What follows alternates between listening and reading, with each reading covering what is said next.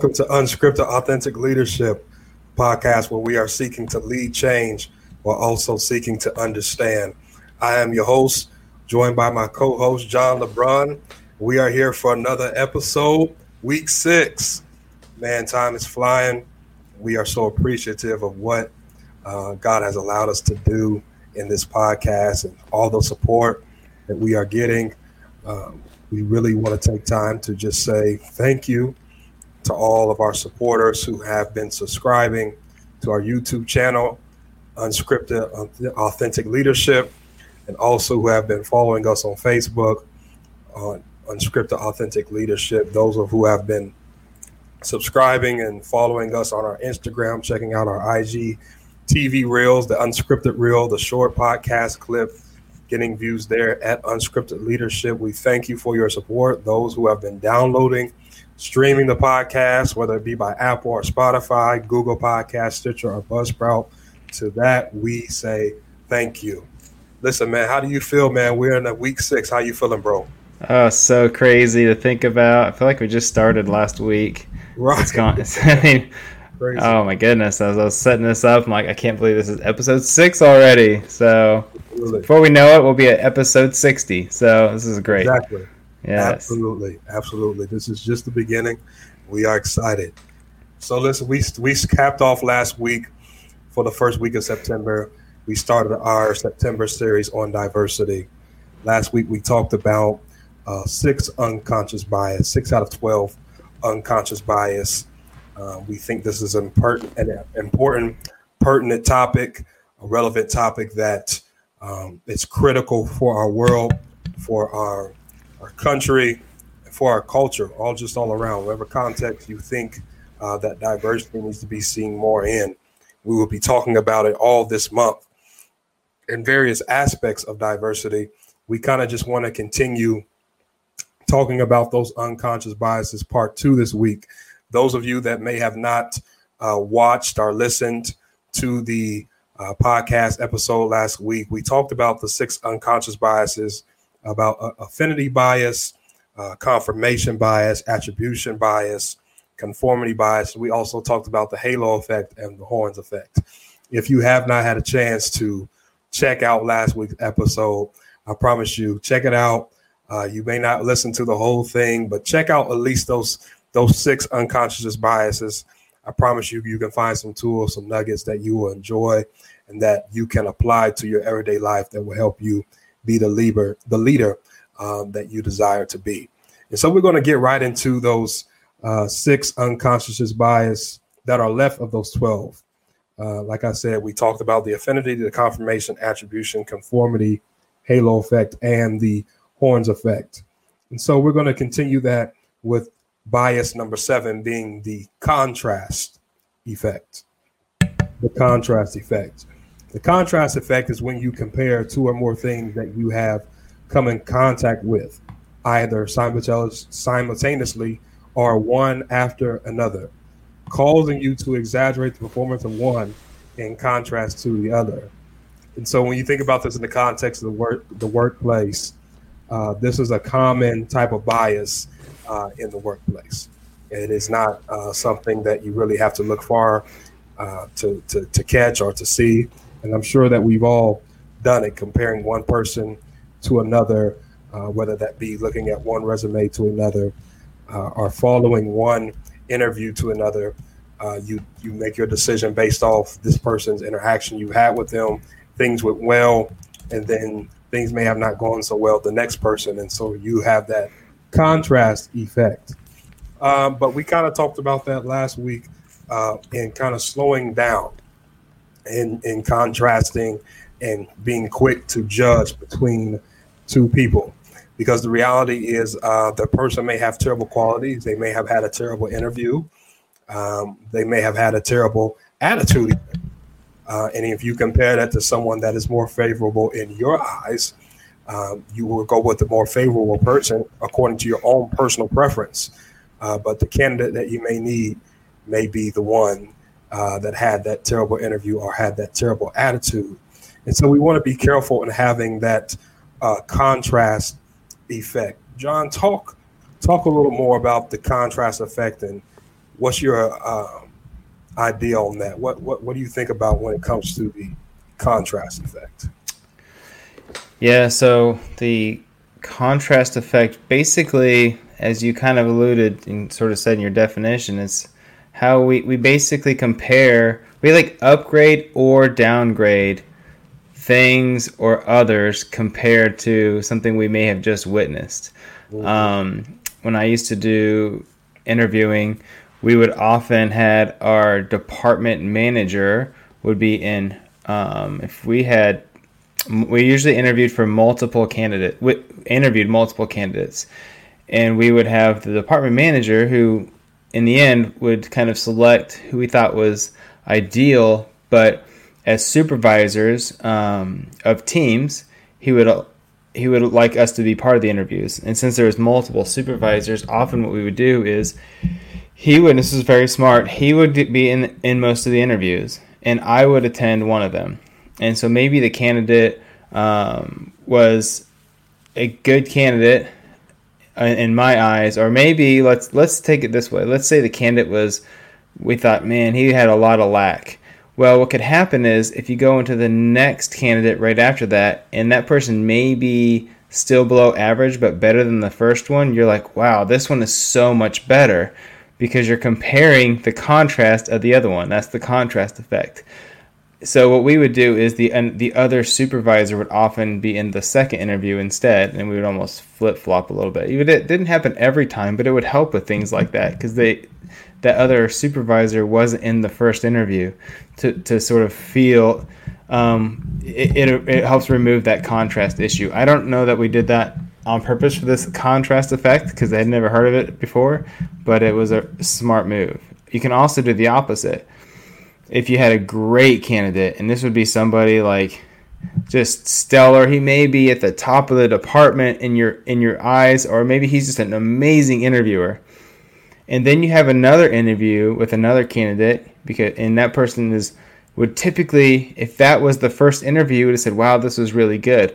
but because this person was after the really a really good talker, a really good interviewer, you think, eh, he's not quite what we're looking for. But the reality is, if you would have started with him and only had him as an interview or her, then that individual, you would have said, hey, this is this would be a great candidate for our company. Um, we do this all the time. So take a look at Steph. If you want a different realm, Steph Curry. He looks super small on the basketball court, but he's actually six foot three. Right. If he was at my house, he would be a giant. Okay, I'm five foot nine. Um, Kyrie Irving looks tiny on the basketball court. He's six foot two. You get what I'm saying? So um, this this happens a lot. We also do it with ourselves. When I was uh, in high or in junior high, I moved states. I started playing soccer for a team that really wasn't very good, and so I stepped on the field and it was because it was mid-season and there's no other teams to try out for, and I was instantly top two players. Right, I was in junior high; it's not a big deal, but one of the best top two. Thought, wow, I'm so amazing, I'm so good. The following year, I went and tried out for a good team, and I started on the bench. so, right, good compared to who? Right, so it's good for you when you're looking at others and looking at yourself. Okay, average is you know the best of the worst and the worst of the best. And so, um, not that you're trying to. I'm not trying to talk again talk on average, but the contrast is basically looking at it goes for when you're looking within yourself and when you're looking at others, and try to grade yourself and your others based on their own merit, not on who you just saw. Mm-hmm. Uh, wow. Good compared to who? that just blessed me because a lot of us we think we have this big head and you are a big fish because you're in a little pond. But if we put you in the ocean with the sharks and the bigger fish, we would compare you, you would look smaller in size. And so a lot of times our comparison only comes, it's very relative to us because we only compare ourselves by ourselves, and that's not wise. Whoa, I'm not going to add nothing to what you just said. That was also good compared to who? If you don't get anything else out of the rest of this podcast, but you will. But if you don't, I want you to take that for the rest of the 2020 good compared to who. If you are comparing how great you are at something, your stats according to who you are, then you're going to seem wonderful. You're going to seem great. But who are you comparing yourself to? Good compared to who? Ooh. All right. Contrast effect. that was really good. Moving on. We're going to gender bias. Gender bias. This is really good. It's kind of a self explanatory term, uh, but it's the tendency to prefer one gender over another gender. Now, people may be saying, well, we're in 2020, uh, John and La'Fayette, and this really does not exist. To that, I would say uh, either your eyes are closed, uh, you're ignorant, or you're just willfully being blind. What I mean by that is um, if you look at statistics, take opinions out of it. The reality is is that women are often not as favored or looked upon as favorable as it comes to men. Whatever context you want to look at it in. Uh, if you want to look at it from a, a, a, spiritual context, even though study would suggest that there are more women in church than there are men, you still see, as far as leadership roles and platforms, they're more given to men, even though women outnumber men. If you look at the workplace, the CEO numbers statistically, not opinions but facts. Uh, women, when it comes to jobs, uh, men are more likely to get a job, or if they if the woman gets the same job as them, they will be paid more, even though the woman has the same credentials as them. Both of them have a bachelor's degree. They both have the work experience. They both have the correct credentials. But because one is a man and one is a woman, uh, the man has the advantage. If you look at uh, civil rights, not just beyond the black and white, uh, but civil rights for by for gender, that women weren't allowed to vote into the 60s. Uh, if you look at that, that's not that long ago, and it's crazy.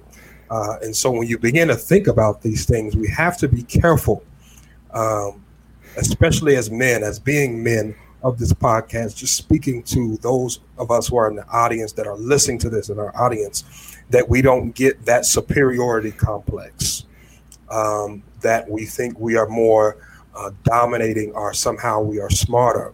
Uh, we often will make jokes that uh, women are bad drivers, women are this and women are that.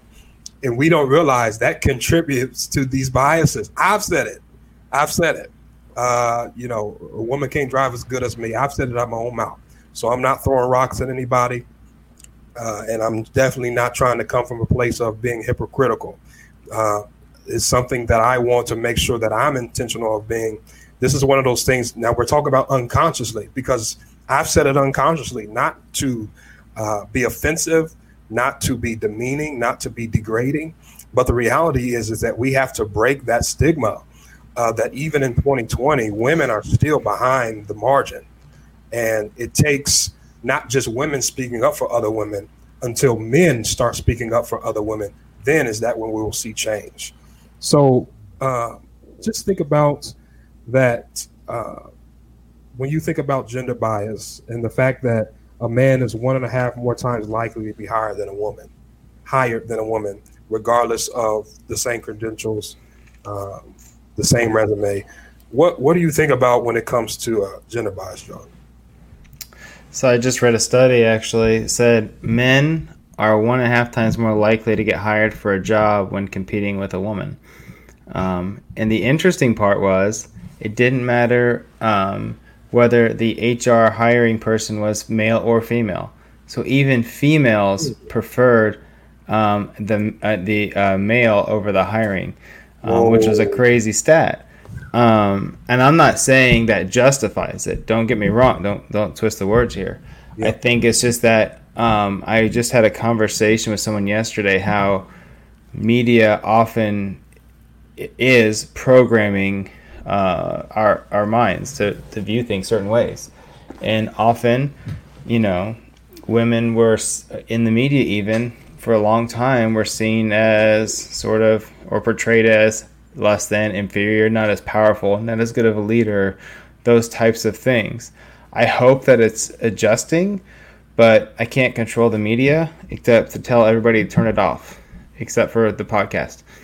I'm just right. kidding. yeah, but really, is it was a crazy stat. So when you think of a leader, what are you really looking for? There's a stigma that says that make you know we think. I was listening to um, the C. I can't remember her name. She was the COO, I believe, of Facebook. Okay. Um, she's famous. Just Google it. You'll. I don't remember her name. I heard her speak live once. She was incredible, and she made a comment. She said, "How interesting is it that assertive men are seen as leaders, but then assertive women are labeled as bossy. Right? How often do we say that to our kids? Right? You have a young a young son, and you're and he's very assertive. Look, he's being a leader. But then your daughter, you're like, hey, quit being so bossy, right? Why not let them both be leaders and just? I'm not saying that they're probably both a little bossy at the age of nine, but uh, they're still learning in their role of leadership. So why does that stigma exist? Did uh, when we look for leaders, we often look for communicators, right? Uh, Who can bring teams together? Who's better at multitasking? Things like that. Uh, and st- did you know that on average, women are much better multitaskers? It's proven. How often? How often, dads, are you at home and you're supposed to cook and get the kids in the bath and do a few other things. And then when mom gets home or your wife gets home you're like oh i'm so exhausted. But she does it all the time after work. She comes home makes dinner gets the dishes rolling kids are in the bath and ready for bed. You walk in like ah please looks amazing right? She's not sweating right? Who's the better communicator in your house the man or the woman? I already know the answer okay um, I never, I never say, "Honey, you didn't tell me this," but I promise you, there's many times I haven't told her that something, and like, "Oops, I forgot." Correct? It's it's not a secret that women are better communicators in most situations. Um, statistic of Bureau of Labor Statistics says uh, women are two times, almost two times more likely to talk through problems not just their problems, I'm talking about organizational problems. So sure. if you have an issue or situation at work as a leader, who's more likely to talk through it and who's more likely to ignore it and hope it goes away? Obviously, women are more likely to uh, talk through the problem instead of just saying it is what it is. Um, yep. And then also, you know, when you're building teams and relation, that's all about relationship building. Who's best at relationships, men or women? Who's more thoughtful, right? When someone's birthday is at work, I was a supervisor, and my cohort, my co-supervisor, uh, the same, basically the same team, was a female, and she always remembered people's birthdays. She always remembered to bring donuts in for somebody's anniversary, even if it was on my team, it wasn't hers. I I can't tell you how much I learned from her. Her name was Ashley, and how much I took from her example and the things she did to show appreciation to her team. I thought, wow, I, I learned so much in just the first year of she was promoted before I was, and just watching her example. So yes, um, get rid of that bias. If you don't have enough women leaders in your organization, I promise you're missing out, and they are the missing link to um, you succeeding and having tight groups within your team. Absolutely, the missing link, and we need women. We need you. Uh, unscripted, authentic leadership. We embrace women. We embrace men. We embrace everybody. And so that was so, so good, especially the examples that you brought up. If we just start thinking of simple things, like John said, uh, women are so much more diverse and go through so much more than we do. Uh, it's just incredible. They really have been given superpowers. Um, they have the ability to literally birth another human being through their bodies, carry them for nine months, birth them, and raise them. Incredible. And then do it again and do it again all over and, and we'll, won't complain. So we salute all the women out there. God mm-hmm. bless you. All right, moving on to the uh, ageism, to the next bias. Ageism. Ageism is the tendency to have negative feelings about another person based on their age. Now, we see this on both sides of the spectrum. Um, we've all heard the arguments that, oh, those millennials, those young people, they don't know what they're doing. They're crazy. Uh, all of them with their technology and their aspirations, their ambitions. They don't know what they're doing. They're going to destroy our world. This next generation, we're not going to have a world to live for. While also on the other opposite side of the spectrum, uh, as a millennial that can speak for millennials, uh, sometimes we disregard the baby boomers. We disregard the older generation because we don't think that uh, they're hip enough to uh, know what we're doing. Uh, we we got to show grandma how to use a Facebook. What is this thing called a cell phone? You know, what is this thing called texting? Uh, pick up the phone and call me. Uh, but the reality is, is that we need both generations. Um, this is kind of personal for me because I am a young man, but I, I consider myself to have an old soul. And so I embrace both uh, generations. I, I, don't like uh, looking down on someone because they're too young or because they are considered quote unquote old. I don't like the word old. I just like the word seasoned uh, because the reality is this food is bland without seasoning. And if there's no seasoning in the world, uh, nobody wants to taste what you have to offer. We need those. Um, the Bible says that he called the young because they're strong, but he called the old because they know the way. So if you don't have wisdom to go along with strength, you'll kill yourself. I can have all of this power and all of this strength. Uh, I can have a weapon in my hand and I know how to use it. But if I don't know how to harness the strength, if I don't know how to harness that ability, that's where the older uh, people come in, the older generation comes in rather, um, then I will do serious damage. But if you learn how to marry both together, it makes a beautiful marriage between the seasoned and the younger. And so we need both, especially in the workplace, um, to kind of lead going forward. We work hand in hand. And if we learn to work hand in hand, we'll be better for it. When you think about ageism, John, what do you think about when it comes to this particular bias?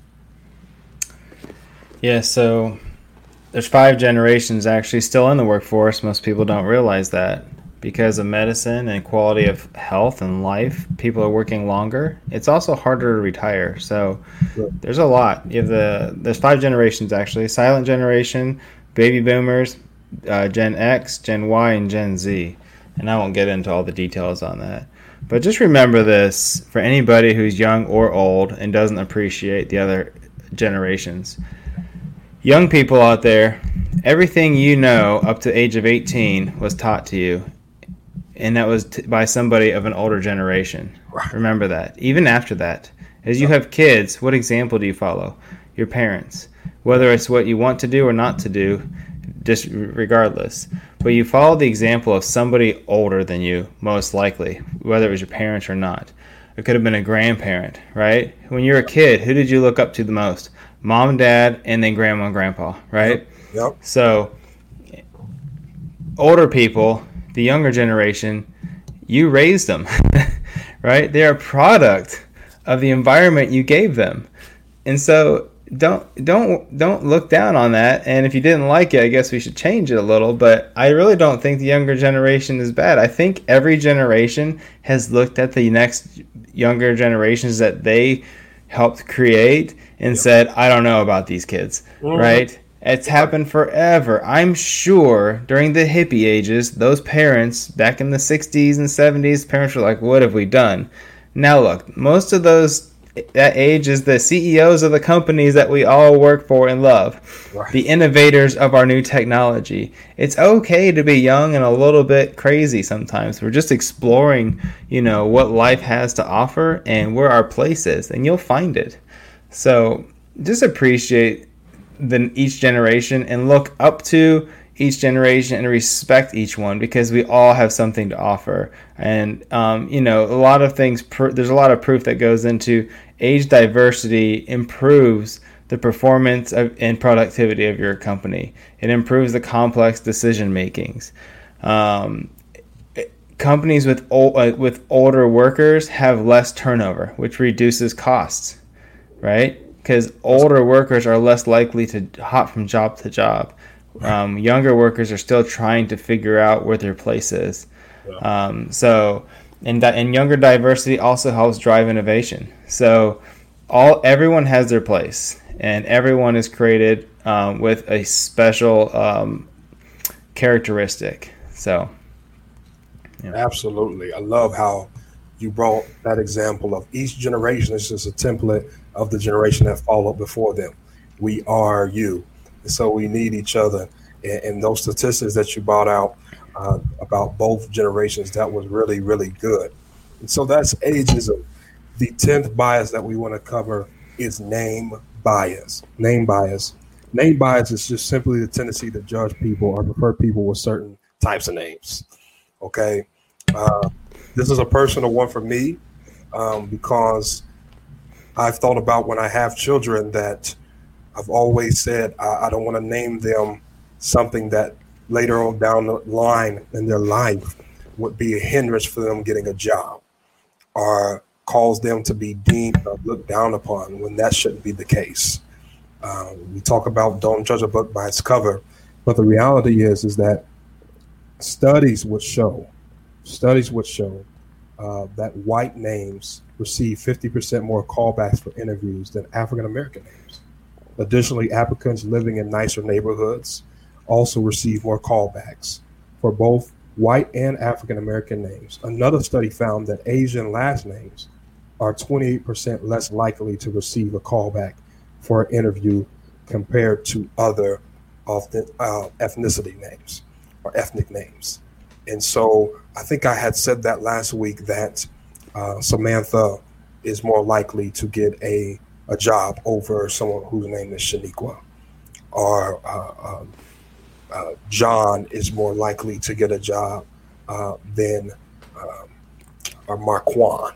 So when you look at these things, because people associate a unique name with uh, a bias they have where somebody has to come that's a ghetto name. And so if they have a ghetto name, whatever that means, um, they must come from a ghetto place and they don't know how to conduct themselves as professional.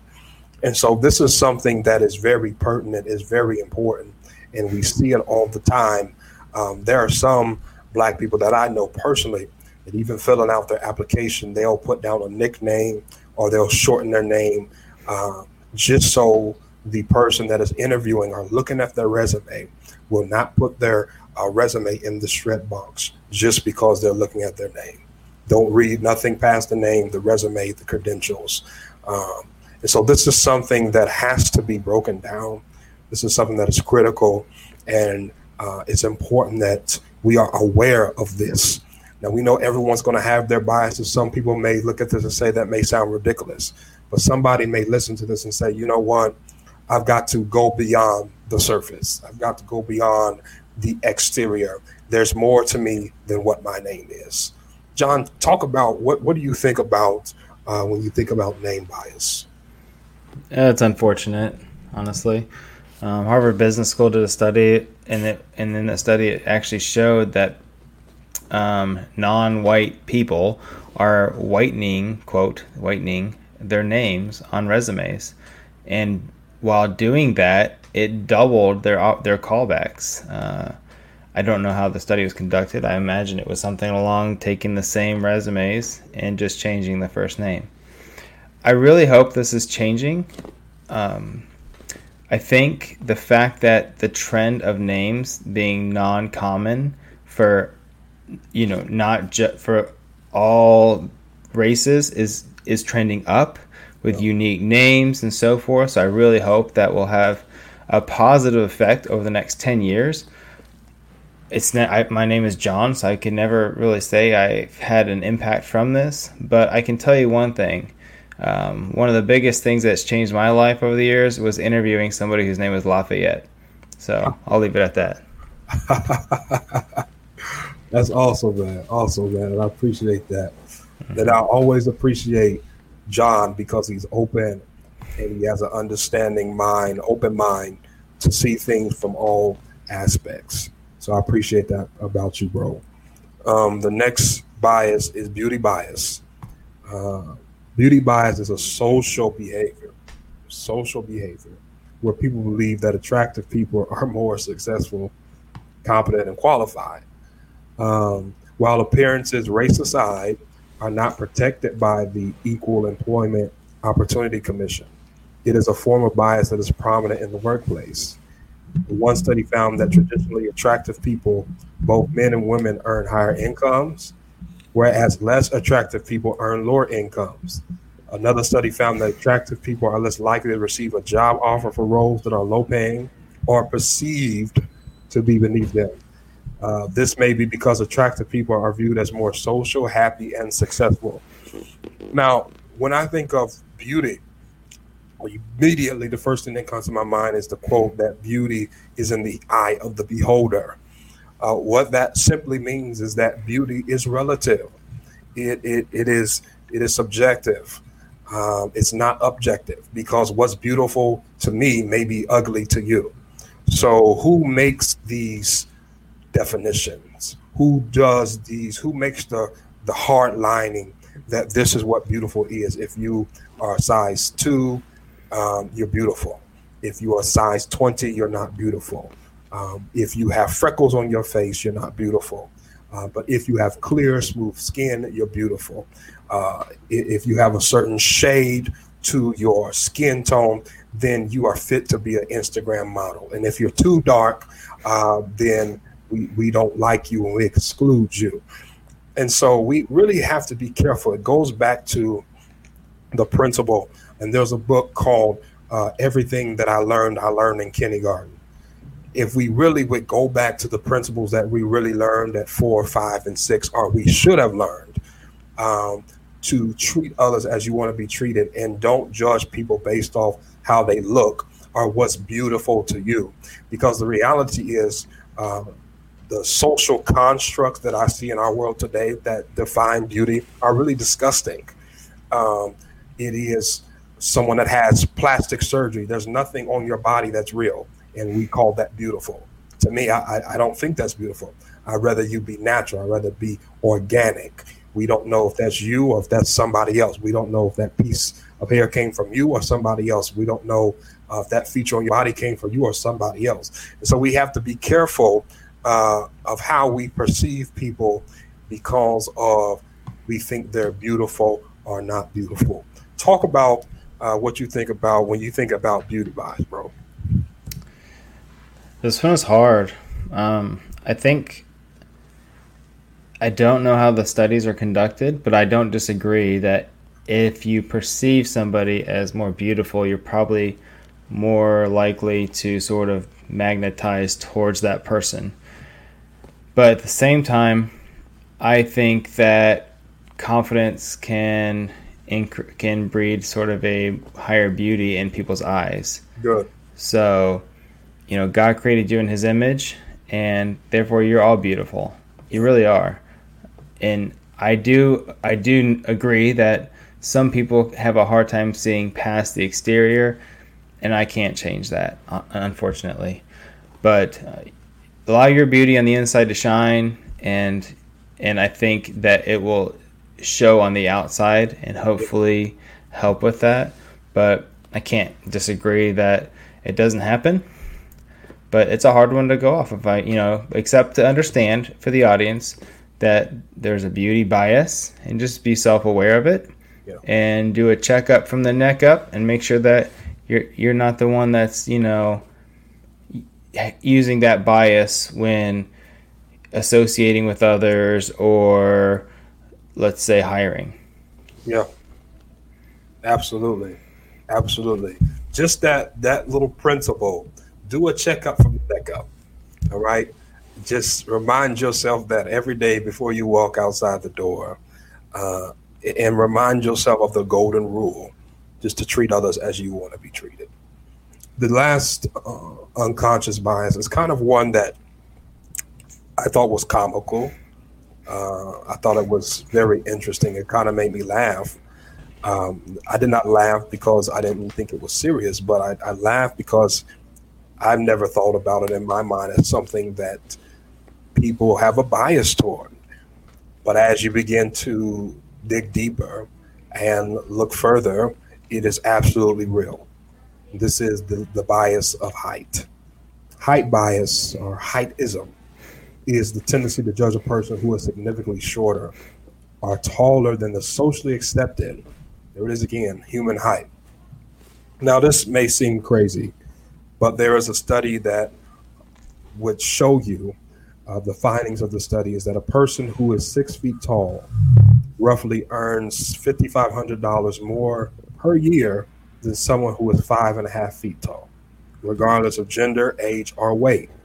Another study found that tall candidates are perceived as more competent, employable, healthy, which ex- may explain why 58% of male CEOs at major companies are over six feet tall.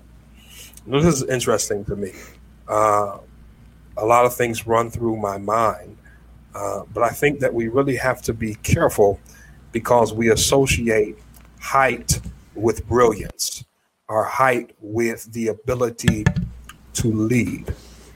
It, it just it, it kind of goes back into intertwine between the beauty bias uh, that it is absolutely absolutely ridiculous to for someone that is just a few inches taller to earn five thousand dollars more per year just because they were given something uh, to themselves that none of us can control how tall we are. I cannot make myself grow. Nobody can. And so something that is completely out of my control is a benefit uh, for me. So uh, to combat that, you know, do blind interviews, do phone interviews, and some companies are doing these things. Our video interviews where the person is sitting down to kind of eliminate that height bias. When you think about the the height bias, what do you think about, John? So I can understand a little bit. For years, I was the smallest or second smallest in every class I had all the way up until I was about 16 years old, and then finally I started to grow. It took forever. I'm, I stopped at five nine, so I'm close to that average height. Yeah. Um, the average height in America is between five nine and five ten, so finally hit that, but not until halfway through college. And so I played. I was an athlete. I played sports, and I was just always really small. And I can tell you that being small early on can hurt your self image. Yeah. And it was primarily looking back mm-hmm. because everybody always commented on how small somebody was and sort of this sympathy sort of oh he's just so small kind of way and often, if someone's small but they try to show leadership traits, they often are referred to as having a Napoleon syndrome, right? Mm. And so it happens a lot. Um, with my son, is very small because my wife is barely under five feet tall, and I'm five nine, and I didn't grow until almost college. And so he is. Yesterday, he sat stood next to one of my. I have a friend who is six four, and his wife is six one. So their kids are gigantic, and Yesterday, I ran into him and his son, and his son's in kindergarten and the same height as my son, who's in fourth grade. They're exactly the same height. Now, his son is the t- is the tallest kid in class. My son is the shortest kid in class, but they're still three years apart. And so, but we tell we don't tell our son, "Oh my gosh, you're so short." So, if your parents out there, just don't. Your your son knows he's short. Your daughter knows that she's short. It's I think it's more of an issue with men um, your son already knows that he's a small person. You don't need to reiterate it. You don't need to talk about it like it's an issue. It's not. He was created that way. It's okay. Right. He has special talents, right? He. It's okay if he wants to play basketball and he's short. Most people don't go to the NBA anyways. Just allow him to learn what he's supposed to learn at each period of life. So yes, the height. I can see the height bias being an issue. I can also see it being an issue due to potentially um, having lower self images as by growing up as a short person. Um, so, yep. Absolutely, raising that generation um, not to have those stigmas, because a lot of times uh, people grow up, they're grown adults, they have these stigmas because we told them from a child, like you said, you're not telling your your son there's nothing wrong with being short. You're not letting them know that, and a lot of times they won't have that stereotype or that bias unless we put that in them. Uh, listen, this has been a, an amazing, amazing conversation. Another awesome, awesome week uh, dealing with diversity, uh, unconscious bias, part two. Listen, you do not want to miss um, the last two weeks of September. But before we wrap that up, John has a, a special message that he really wants to give to our audience, and he has really something critical that you need to hear. So, as we talk through these biases, yes, it's unfortunate that there's biases, and no one's doubting that. But the, the fact of the matter is, while La'Fayette and I can talk about them, hopefully bring awareness to all of us, and just as a reminder of, hey, look at the person for the person is really what we're we're here talking about. Mm-hmm. But you can't you yourself cannot control whether somebody else has a bias, and you can't let that stop you. So. Yeah it's time we start to view ourselves in the image of God, the Creator. Uh, you were created in a unique manner. Whether you are spiritual or not, just understand that you were created special. You were given gifts and abilities that nobody else has. Um, so you need to understand who you are and whose you are. Good. Right? Think of this. If Dwayne Johnson wasn't a gigantic man, and Kevin Hart wasn't small, would we still view their roles, their friendship, all their videos at nearly as entertaining?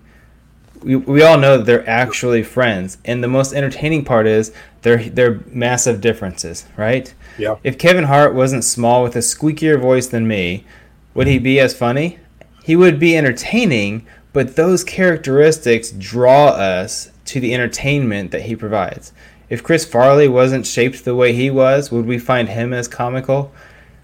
If Russell Wilson wasn't small as a quarterback, would he be nearly as elusive? Um, bigger, even bigger, with Russell Wilson's size and the fact that he is uh, probably going to be a Hall of Fame caliber quarterback when he finishes his career, would he have built the belief in others nearly as much as he is if he was built like a statue? He understands his traits, his gifts, and who made him.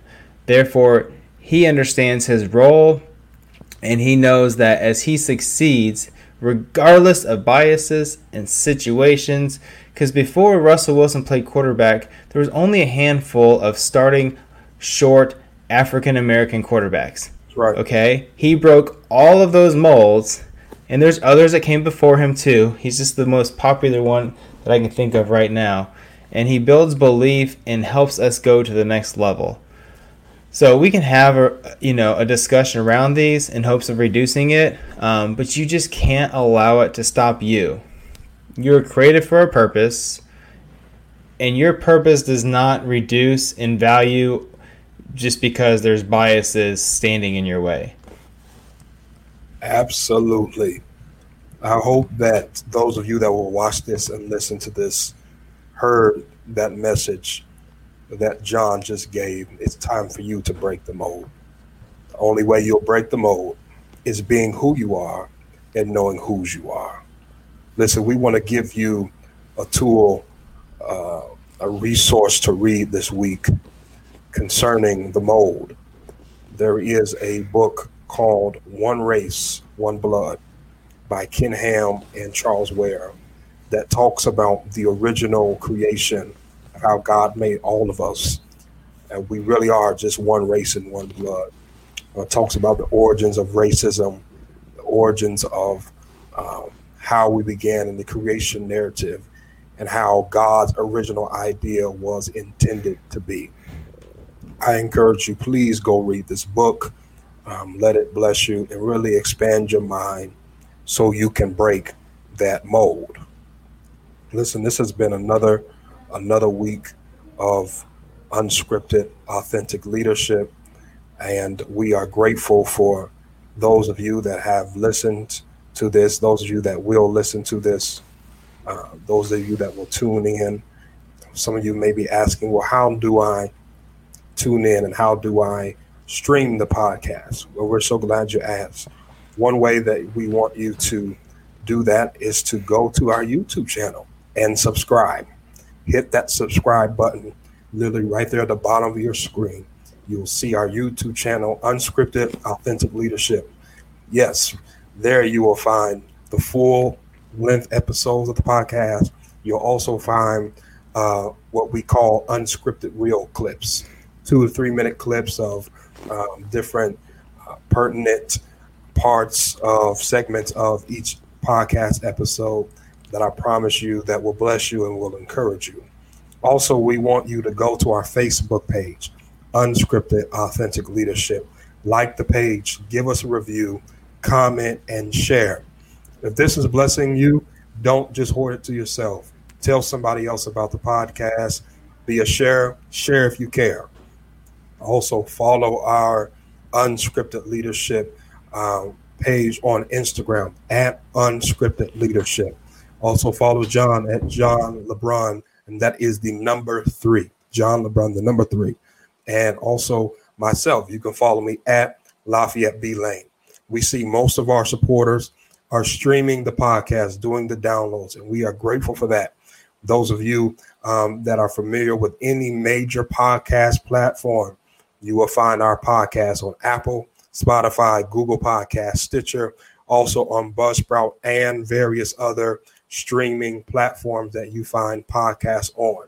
We thank you for your support, and this is only going to get better from here. Remember, this is unscripted, authentic leadership where we're seeking to lead change while also seeking to understand. We're here to build bridges, not walls. Bridges connect, walls divide. Until next week, God bless you. Have a wonderful week.